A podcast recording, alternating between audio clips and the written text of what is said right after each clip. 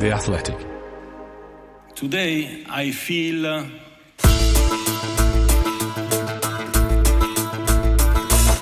Catatonic?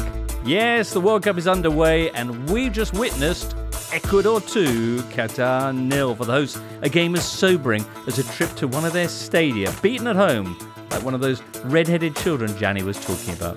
We salute Ecuador and Enner Valencia and look ahead to Monday's games with England Iran, Netherlands Senegal, and Wales USA. It's totally at the World Cup, sponsored by LiveScore Bet.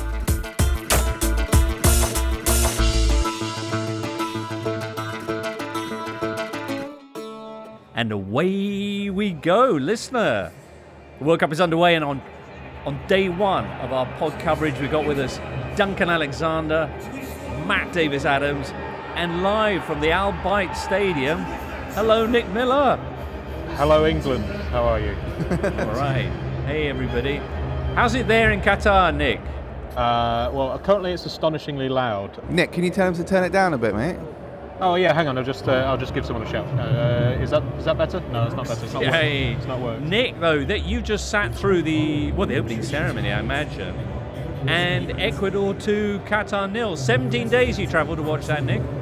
Yeah, yeah. Sat through is uh, more than you can say for a lot of the crowd who seem to um, seem to leave quite early on, which is a bit strange. But yes, the end of a very long journey. We travelled from uh, London to Doha, 17 countries in 17 days, and we were all very tired. All right. It's quite noisy where you are, so do you want to give us your thoughts on the game, and then we'll let you go and get a beer or whatever?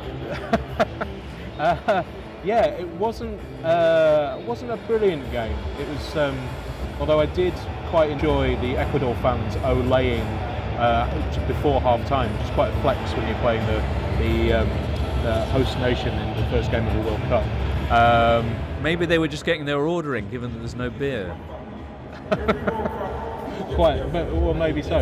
Yeah, uh, it, it was. I don't know. It's quite. I don't know how it came across on the TV uh, back back in England, but it was quite a seemed quite like quite a flat game. Ecuador Right. scored scored two, possibly three goals quite early on, and then uh, seemed to kind of sit back and enjoy themselves for the rest of the game. Okay. Um, Qat- Qatar have obviously been kind of preparing for, for this. For the, the, the team have been preparing for this for you know best part of 15 years with the, the growing players in this lab that they've got over here. So it was quite a sort of flat opening to uh, to the tournament for them. Indeed, and, and as regards just your arrival, when did you actually get into Qatar? Uh, so we arrived yesterday. Um, What, what have uh, you made of it so far? it's quite it's a very strange place. I mean, it's, I wouldn't necessarily want to judge it uh, currently because it's basically a FIFA theme park. Like everything has got World Cup branding on it. There wasn't a when we were driving from the airport into the centre of town. There wasn't a single banner, advertisement, billboard, or poster or anything like that that wasn't related to the World Cup in some way. Um, so it's, it's kind of it seems like a sort of half-finished city, and the, the bit that's finished is very shiny and gleaming, but the stuff that isn't really finished is you know, quite quite grim. I, I wouldn't necessarily recommend it as a tourist destination. Based on two days here, it's a very odd place. Okay, well, we look forward to further updates from you, Nick. But uh, it's been a heck of a trip. You go and enjoy your tent or whatever accommodation you have for the evening, and we'll catch up with you again soon. Thank you very much.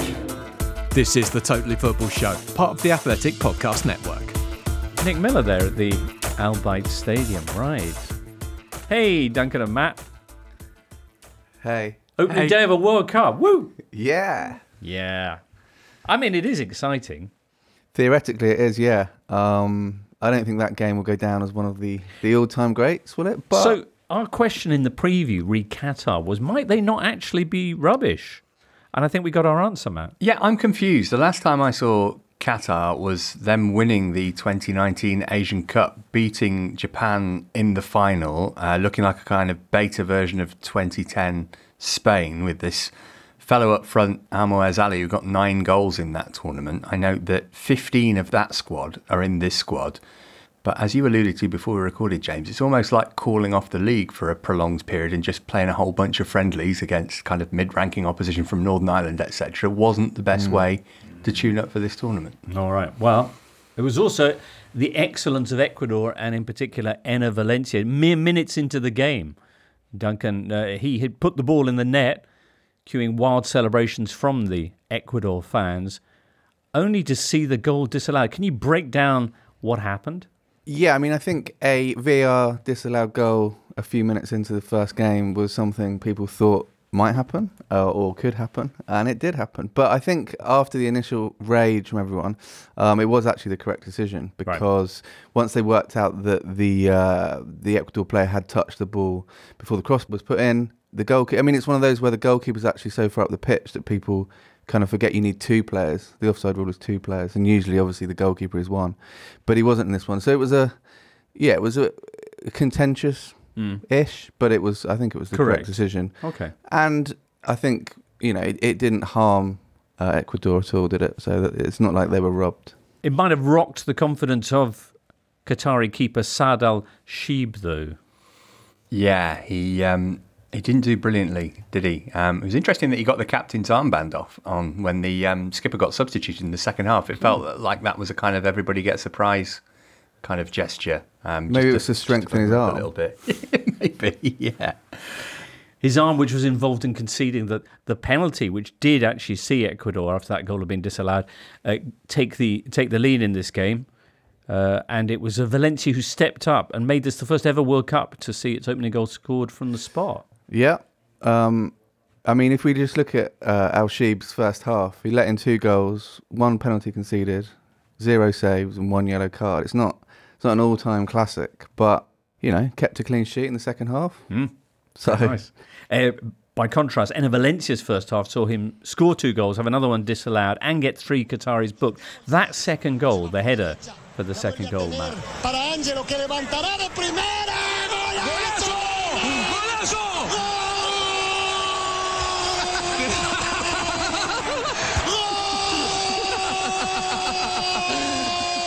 It was kind of good on first viewing, and then you watch the replay and see it come off the top of his head and think, oh. hmm, maybe actually that wasn't particularly well executed. But hey, any goal's a good goal, isn't it? I was interested to see him dispatch the penalty so coolly mm. on such a big occasion as well, having watched him fluff one in a, a sort of non-entity of a Europa League group game for Fenerbahce away at Cypriot side AEK last month, where he got the jitters and hit it straight at the goalie.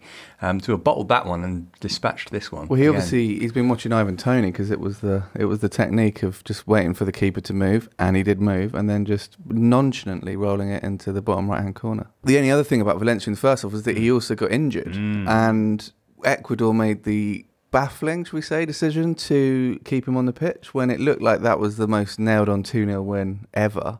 And then lo and behold, in the second half, it looked like it got worse. And I mean, he didn't look that distraught as he went off, but you know that could really impact them for their for their other two group games. It's quite, quite comforting though. I felt that with the VAR decision as well. Obviously, this is a rather jarring tournament, especially coming straight out the Premier League. But to get the VAR controversy and then the player hyperextends knee but plays mm. on anyway for another 50 minutes feels very this season. So right, you felt at home. Yeah, nice.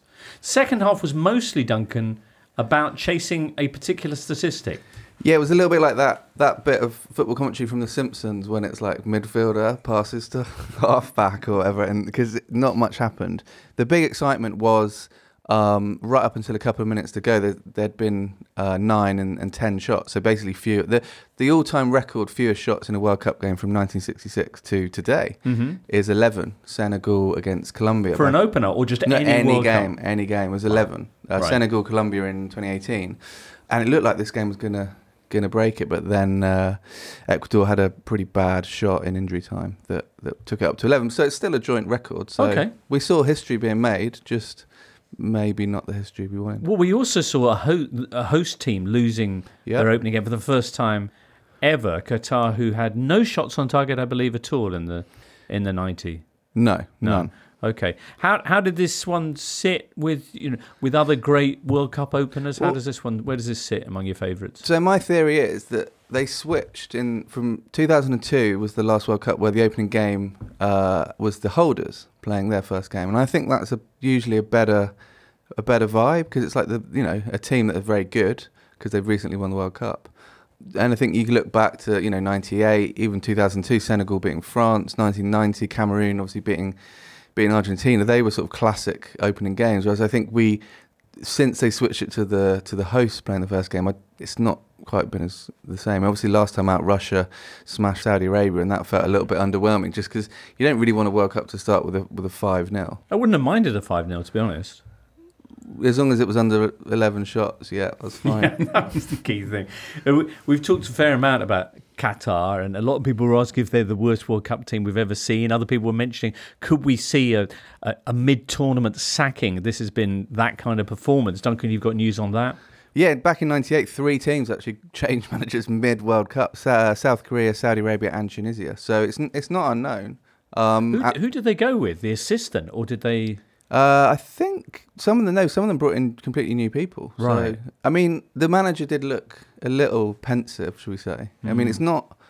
As Matt was saying, you know, they have looked. It's not like they've looked rubbish for years. They have looked good at points. Um, and obviously, I mean, maybe it was the pressure. It, you know, this is a big, a big moment. The the crowd was was there in the first half. um, so, and that's when they played badly. Yeah, I mean, he's been in charge since 2006, hasn't he? So, or, he, or he's been he- heading up the, this whole project from a football perspective. So, you think it'd be very unlikely that they'd that they'd get rid of him. Um, I just wonder if Ecuador might regret their attitude in the second half at all. You know, if it comes down to to goal difference or goals scored in this, they they could have won this game easily. But it was an unusual position for them to be in, having drawn four of their last five nil nil and, and not scored more than once in any of their last eleven. So you wonder if it was just the kind of what, oh, what's going on here? Well, we've scored twice. That must be that must be our quota for the day. Um, yeah, maybe maybe that will come back to bite them. Apart from Valencia with his two goals, did anyone else stand out for you? Were you impressed with uh, Ecuador? Um, no, not particularly. I mean, the second half it was like the worst Ecuador performance since that Sash gig I went to back in um, '98. So no, there wasn't really anybody who stood out. I would have to say. All right then. They will be taking on uh, Netherlands on Friday when Qatar will face Senegal, a Senegal side who won't have Sadio Mane among uh, among their ranks because he's now been ruled out of the World Cup. You've no doubt seen that MRI scan on Thursday showing that he needed surgery, so he's had to return home. Player who delivered the AFCON title and World Cup qualification with his winning penalties, uh, both in shootouts with Egypt. Of course, they're going to be taking on Netherlands on Monday. Matt, you've got a theory about who might be stepping up into Sadio's uh, shoes. Yeah, it's a bit of a stretch, but it would be a brilliant story, I think. Iliman Ndiaye, who has only made two substitute appearances for Senegal so far, but he has been absolutely outstanding in the Championship this season. He plays for Sheffield United. It's a really interesting story. Born in France, um, his dad's Senegalese, moved back to Senegal for a while, moved over to England. He played for Boreham Wood. Uh, recently, as 2020, he was on loan at Hyde United. He was actually spotted by Sheffield United in a match at St George's Park, which was a trial for VAR for officials to get used to how to use it. And there were some scouts there, and they watched him, really liked him. He's managed to get into the Senegal squad, but he is a striker in, in absolutely fantastic form, and he's been. I would say probably the best player in the championship this season. It's a big ask to go from two sub appearances to replacing Sadio Mane, but there's a story there that that would be terrific if he came in and, and you know showed the form that he's been showing at Bramall Lane in, in Qatar this season. Absolutely. And that's the sort of story you want from a World Cup. Um, and I imagine he might be keen to face uh, Al Sheeb in the Qatar goal because, you know, have In- some shots. Indeed, we've got the Netherlands before that. Are we looking forward to seeing the Netherlands? Yeah, they are, I'd call them a pale horse. I think there's four categories at World Cups. There's, you know, big favourites, pale horse, dark horse, and then just not Well, very good. Their horse, pony. Dead horse. Then pony, probably. Pony, yeah, yeah. um, and the Netherlands are too successful to, to be a dark horse, I think. But it's How, in- how successful are the Netherlands going to be? They're in amazing form, though. They had a wonderful Nations League campaign, uh, undefeated since Van Gaal returned. He says this squad is better than the one he took to the semi-finals in 2014. What do you think? I think that one of very few feel-good stories that could come from this World Cup w- would be, you know, a seriously ill Louis van Gaal leading the Dutch to glory in this tournament. I think that is one of the things that, that could really make this a, a memorable World Cup. And I mean, the, the options they've got in defence, for one thing, are just ludicrous, aren't they? The players who might not play for them, like De Ligt, might not get in the starting lineup. So you'd think that they'd have a they'd have a decent chance. I mean, this is the biggest game of the group for them, isn't it? I mean, from from mm. a from a with my Chelsea head on. I'm, I'm interested to see if we get the Senegal versions of Edouard Mendy and Kalidou Koulibaly mm. or the Chelsea versions. That might be a big factor in this game in particular. But you'd imagine these are these are one and two in Group A, aren't they? So this is a this is a really crucial game as to as to who wins and theoretically, therefore, might get the better draw in the last 16. But I, I, I make Holland up amongst the favourites. All right, this game taking place four o'clock on Monday afternoon. Duncan. Yeah, I was just going to say the Netherlands are, are, experts at getting out of groups. Well, they haven't lost a group game since 1994. So, I mean, often they do miss out on World Cups, but once they get there, they are pretty pretty smooth. And with Depay being out injured, please, Wout Weghorst up front. That's what that's what the world needs. All right.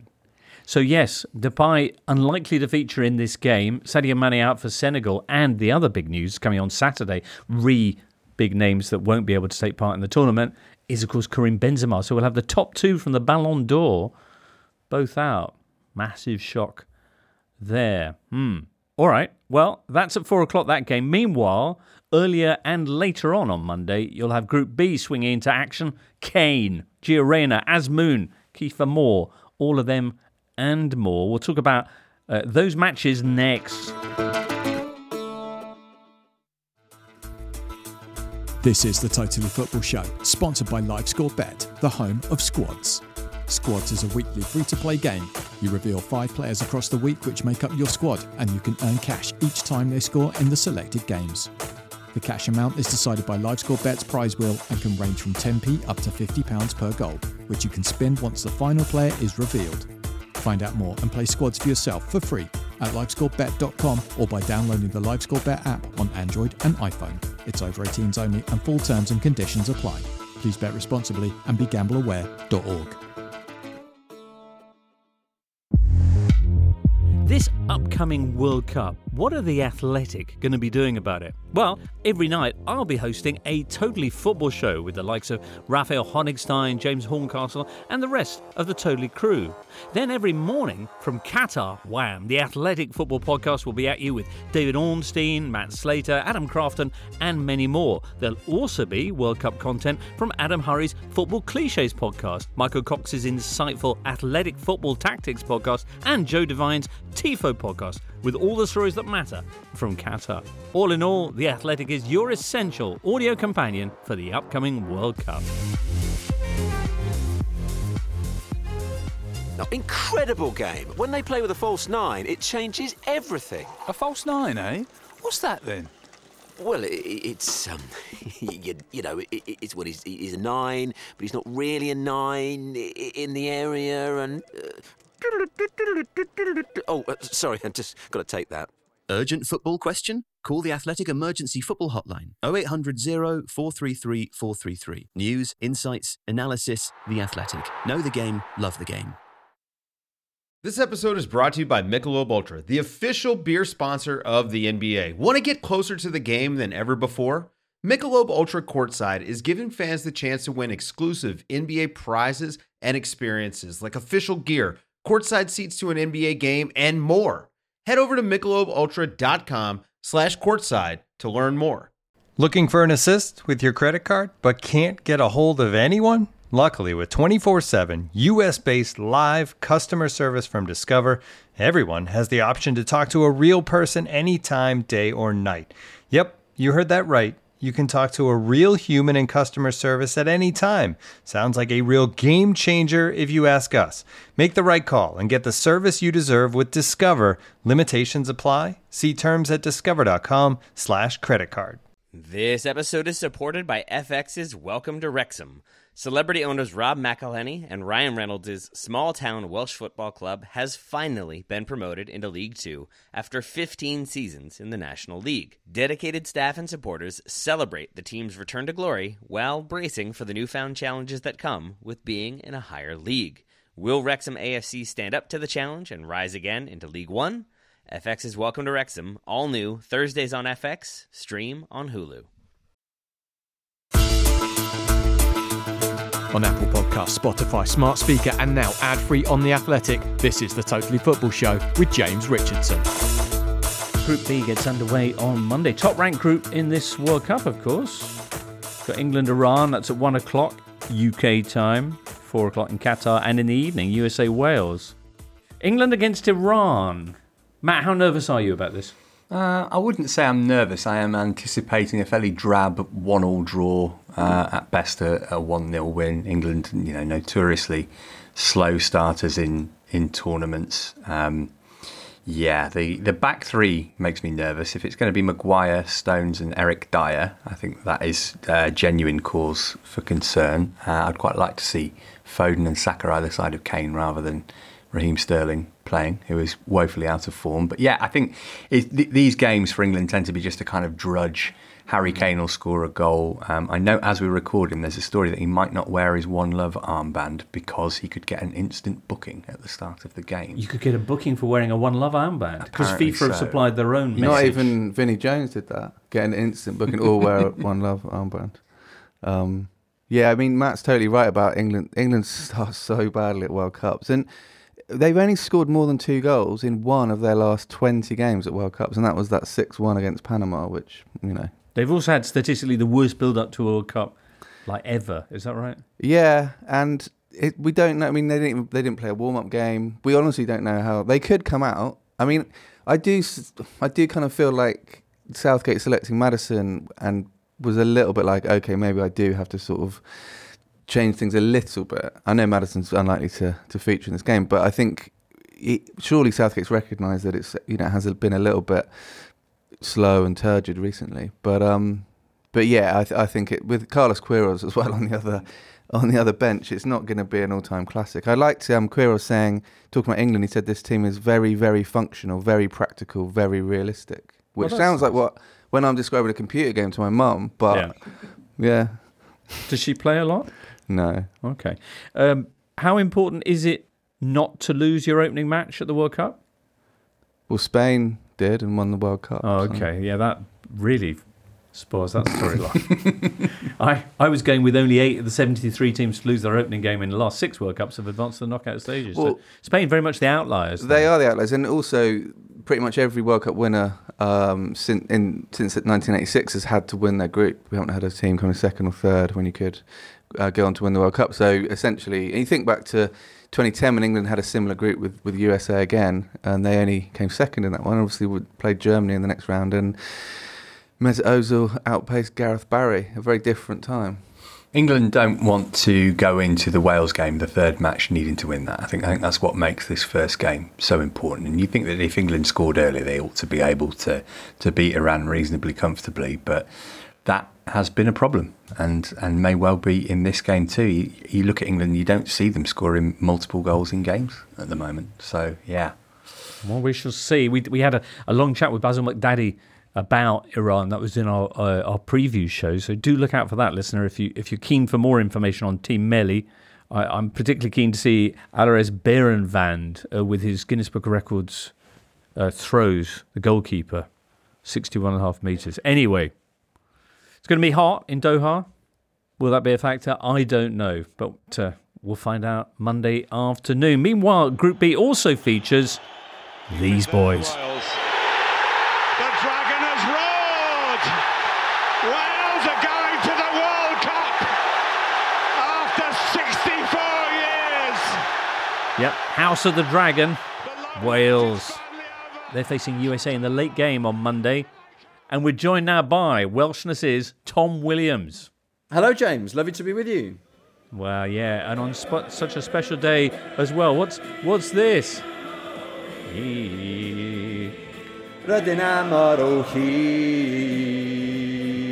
There we are. hyd gwaitha pawb ar phopeth Er pawb ar phopeth Er pawb ar phopeth Rydyn am ar o hyd That, James, is the unmistakable sound, of course, of Dafydd Iwan and his uh, his song Ymar o hyd, uh, which has Yeah. become the Welsh anthem for this World Cup. It certainly has, Tom. Red Storm is coming. Red Storm is coming. First match at a World Cup in 64 years. Did you ever think you'd see this day? Um, no, uh, because as someone who uh, sort of grew up in the 1990s when, when Wales were at, at rock bottom for pretty much the entire decade, um, I used to think that I would never see Wales qualify for a major tournament. And I used to think if they just qualify for one major tournament just once, that'll be enough. Even if they stink the place out, if they lose every game, that will do. Um, and here we are, our third major tournament out of the last four. But as you say, first World Cup since 1958, which means that if you're aged under 70, you've never seen Wales play at a World Cup before. So amid all the historic achievements of, of recent years, qualifying for Euro 2016, getting to the semi-finals in France, qualifying for Euro 2020, this first World, World Cup appearance since 1958 is uh, is right up there. All right. What moments you've been through to get here? The Kiefer Moore in the game against Belgium, and then Bale and Bale again against Austria, and then Bale again against Ukraine with a bit of help from Yarmolenko. What, what what's it going to be like? Do you think watching Wales at a World Cup? What kind of a footballing spectacle will they provide? I mean, one of the features of watching Wales in recent years has been kind of getting used to the idea that they're generally good. They generally show up. Um, you know, uh, for someone who kind of grew up watching Wales uh, through his fingers, if not behind the sofa, you can generally rely on Wales to, you know, to, to produce uh, composed performances. Um, and we obviously saw that Euro 2016. We saw that at times at Euro 2020. We saw that throughout the qualifying campaign for this World Cup, and we particularly saw that in those two playoff games against Austria and Ukraine. So I, yeah, I, I mean, Wales are not a not always a spectacular team to watch. Um, you know, generally a counter-attacking side who rely on the, the, pace of Dan James and sort of moments of magic from from Gareth Bale. Um, but you know, they're they're generally pretty tidy in possession. They're comfortable on the ball, um, and they have a lot more experience uh, of playing at major tournaments than this USA team. Um, you know, the states are obviously going into this tournament with with a new generation. Um, so I, I worry a little bit about the amount of energy that they'll bring uh, with their various young whippersnappers uh, and how Wales will uh, will cope with that. But uh, yeah, the, the sort of the sort of lesson from. Uh, the last two tournaments that Wales have qualified for is that, that generally speaking Wales aren't overawed and and um, generally give a good account of themselves. Yeah, you always get out the get out the group. Matt, you're half Welsh, aren't you? Suddenly, I certainly am. Yeah, um, my father. That's the Davis Welsh. part of the Davis Adams. Certainly is. Um, Tom, I was just wondering who's going to start in goal. Good question. It's a good question. I mean, when the season started, uh, Danny Ward was obviously between the posts for Leicester. Wayne Hennessy was sitting on the bench for Forest. You thought, oh, great opportunity for Danny Ward to play himself into a bit of form. And then Leicester had such a dreadful start to the season, and Danny Ward in particular seemed to commit a blunder in practically every game. You thought, well, it's probably going to be Hennessy, isn't it? Because he is the uh, the safer pair of hands. He's he's got the greater experience. Um, but in in the recent turnaround that, that Leicester, you know, that, that Leicester went on prior to the uh, prior to the season being halted. Uh, he was Danny Ward was one of the star men, you know, racking up the, the clean sheets and the spectacular save. So, yeah, I, I think Rob Page has got a, a, got a difficult decision to make. In that, on the one hand, you've got Danny Ward who's in great form, and on the other hand, you've got Wayne Hennessy who is. Uh, obviously, one of the uh, one of the heroes of Euro 2016, who's uh, who's still around. Um, so yeah, that'll be uh, that'll be one to look out for when the team sheets get handed in. Tom, any word on uh, the fitness of Gareth Bale? Is he all tip top and everything, and Aaron Ramsey, etc.? Yeah, Gareth Bale and Aaron Ramsey both look like they're going to be fit to start. Aaron Ramsey's been playing regularly for Nice, um, you know, competing 90 minutes, even, you know, playing in the midfield too, so he looks like he'll be fine. Gareth Bale's minutes have obviously been, been very carefully managed at LAFC, uh, but he seems to be to be fit and, and fresh, uh, and fresh from scoring that crucial late equaliser in the MLS Cup final the main injury issue for Wales is the absence of Joe Allen, uh, which Rob Page confirmed at his press conference this afternoon. Um, and he is, you know, one of the stalwarts of the Euro 2016 campaign. Um, you know, one of the one of the, the most experienced players in that squad, uh, and a, a very important player. If not the most important player in helping Wales to settle in, in the early stages of matches, and I, my sense is that the states with their you know with their their various young midfielders and attacking players are really going to fly out of the traps and, and want to get up in in Wales's grill. Um, Mm. So I I worry that um, that Joe Allen's absence could be costly, but at the same time.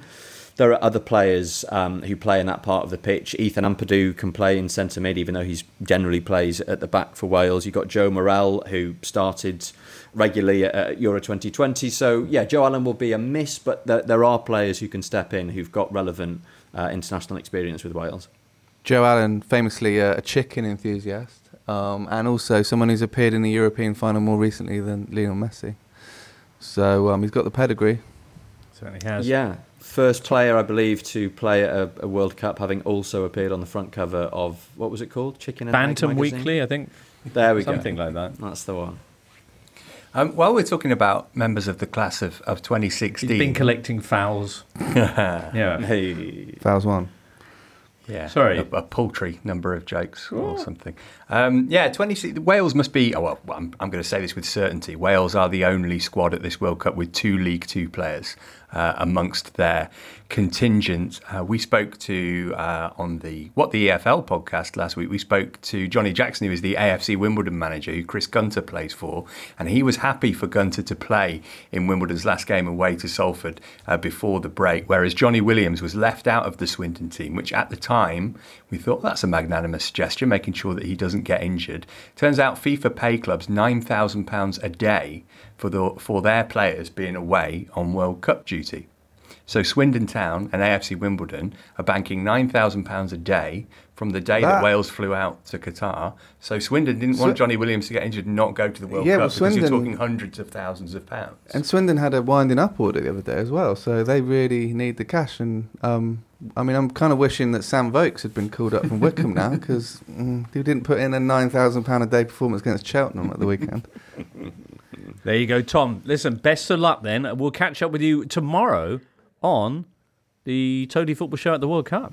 You will indeed. You'll see me tomorrow, James, with your actual eyes. You're listening to the Totally Football Show with James Richardson, sponsored by LiveScore Bet. You can get the latest football betting odds at livescorebet.com. It's over 18s only. Please bet responsibly and be gambleaware.org. Lovely stuff. Tom Williams there. What of the USA and their aforementioned whippersnappers? Uh, ranked above the Welsh, of course, in the FIFA World Standings. The Athletics' Sam Stejskal joins us now from Qatar. Sam, thanks so much for joining us. H- how is everything there? It's been strange. Um, you know, we're staying. We're not staying with the rest of the athletic crew, who are pretty much all downtown. Mhm. Um, we're staying in a, an apartment that U.S. Soccer arranged, um, and it's about ten miles west of the central city. So downtown is kind of like a. It's becoming a zoo, as you would imagine. Um, and you know that's that has some fun elements. It's got some annoying elements, but you know the thing that I've found and the thing that's sticking with me is that this place, everything is so brand new. Um, a lot of things are still under construction. Everything it feels like a country was like almost unboxed for this specific moment. Well, Monday's the big day for the USMNT. What's the mood like ahead of this World Cup in the States? Yeah, I think one of anticipation and excitement and a little bit of uncertainty. This U.S. team has a lot of players at clubs that American players have never really played for before. You think of Christian Pulisic at Chelsea, uh, Tyler Adams at Leeds. Now that's you know maybe a level of club that Americans have been at, but in the past at Red Bull Leipzig, Weston McKennie at Juventus, on and on. Uh, but all these players are young. So there's a little bit of a question mark as to whether or not 2022 is their time or if this is a good table setter for 2026 when the World Cup will be back home in the States as well as Canada and Mexico. How much should we read into recent form of this team? Third in the octagonal qualifying for the World Cup, but but after that, results haven't been the best. The September friendlies, the 2 0 loss against Japan, and a goalless draw with Saudi Arabia. Yeah, no, I was at both of those games and, and they were really poor in both of them. Uh, having said that, I don't think there's a ton to read into. They were missing quite a few starters. Uh, Yunus Musah, Antonee Robinson, Tim Weah, Gio Reyna got hurt in the second match. Christian Pulisic missed the first match. Their center back situation was very unsettled. We have Tim Ream in camp here at the World Cup. He was not even on that roster. Um, so they were missing quite a few key pieces and they played really poorly. But for me, that was more of a, a, of a question of in the first game, which was by far the worst one, the loss to Japan, a question of eleven guys having an off day at the same exact time, and um, so I'm, I'm not too concerned about that carrying over into Qatar. What do you think about the approach for the, the first game against Wales? Who are the key people going to be? Yeah, so I have a few questions and a few key people. For sure, Christian Pulisic. Um, you know, the U.S., one of their best recent performances came in June against Morocco, a team that's here at the World Cup and a team that used a five man backline, much like Wales will on Monday night. And, and the U.S. had a ton of success in that game, dropping Christian Pulisic kind of into more central areas and pulling Wales center backs, or excuse me, Morocco center backs out and forward off their line towards him. That opened up space in behind on the left where Pulisic is normally stationed, and the U.S. was able to really take advantage of those open areas and, and create a lot of dangerous attacks. So I think Pulisic's movement will be key. I think that'll be big. I think Tyler Adams will be huge. Uh, the amount of defensive work that he does, putting out fires, is, is always massive for the U.S. And then uh, one that's maybe a little little more under the radar would be Yunus Musah who, of course, spent a lot of his childhood in London. He was eligible for England. He played for England youth teams, uh, grew up in the Arsenal Academy, now plays at Valencia. He's only 19. He's a super talented player on the radar of a lot of big clubs. This team is very young. It's the second youngest team at the tournament behind Ghana on average age. There's only one player on the U.S. that's been in a World Cup before. So this is an entirely new experience for 25 of the 26 players on the roster. And they're young. They don't really know exactly what it is that they're getting into, but I think that will work in their favor. They'll almost be, uh, you know, I don't know if this this expression applies in the UK, but in, in the states we kind of talk about young teams like they're too dumb to know what they're getting into, and that I think applies to this team in a in a positive way. I see.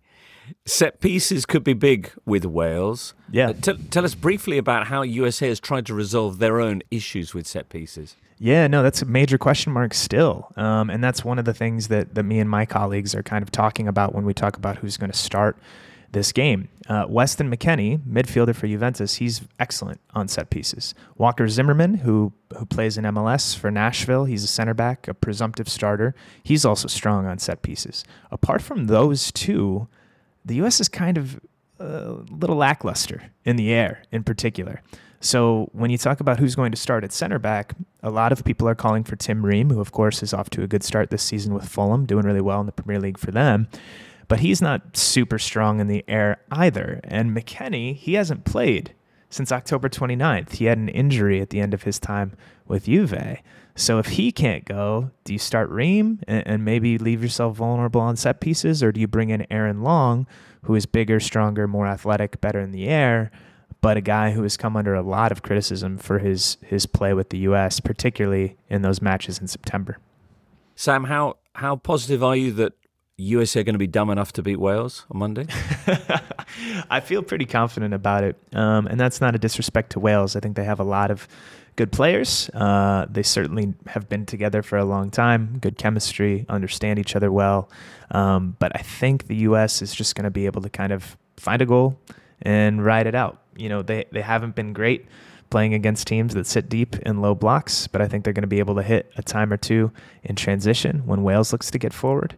And I think they'll maybe keep a clean sheet in the back. So I think they'll win, and I think ultimately that win will, will propel the U.S. through to the round of 16.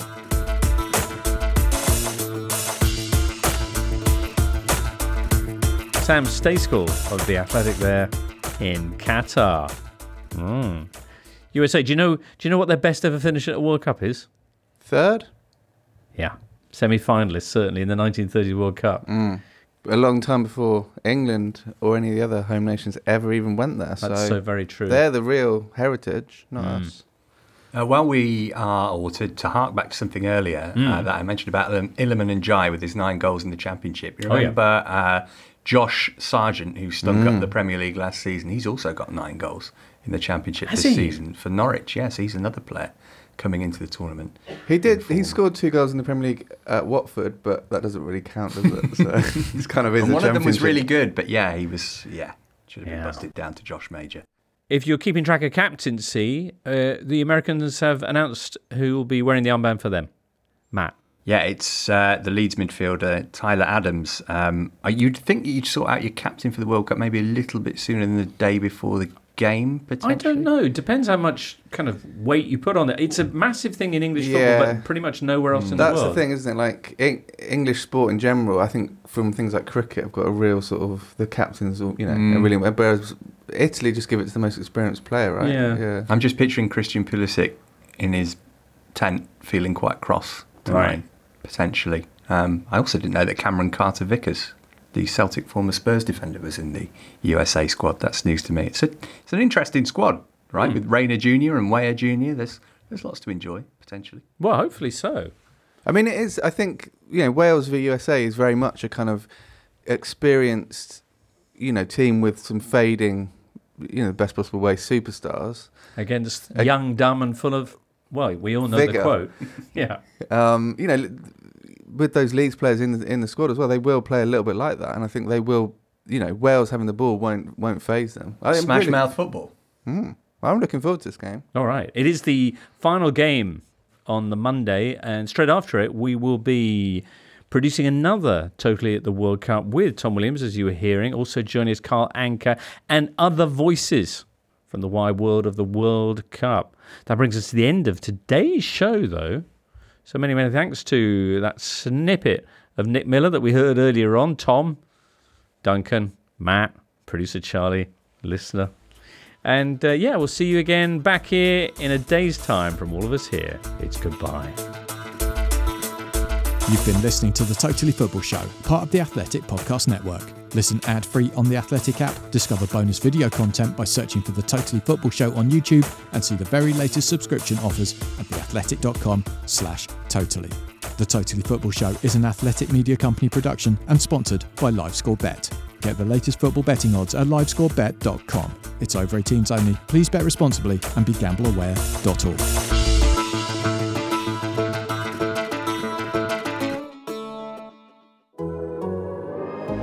The Athletic.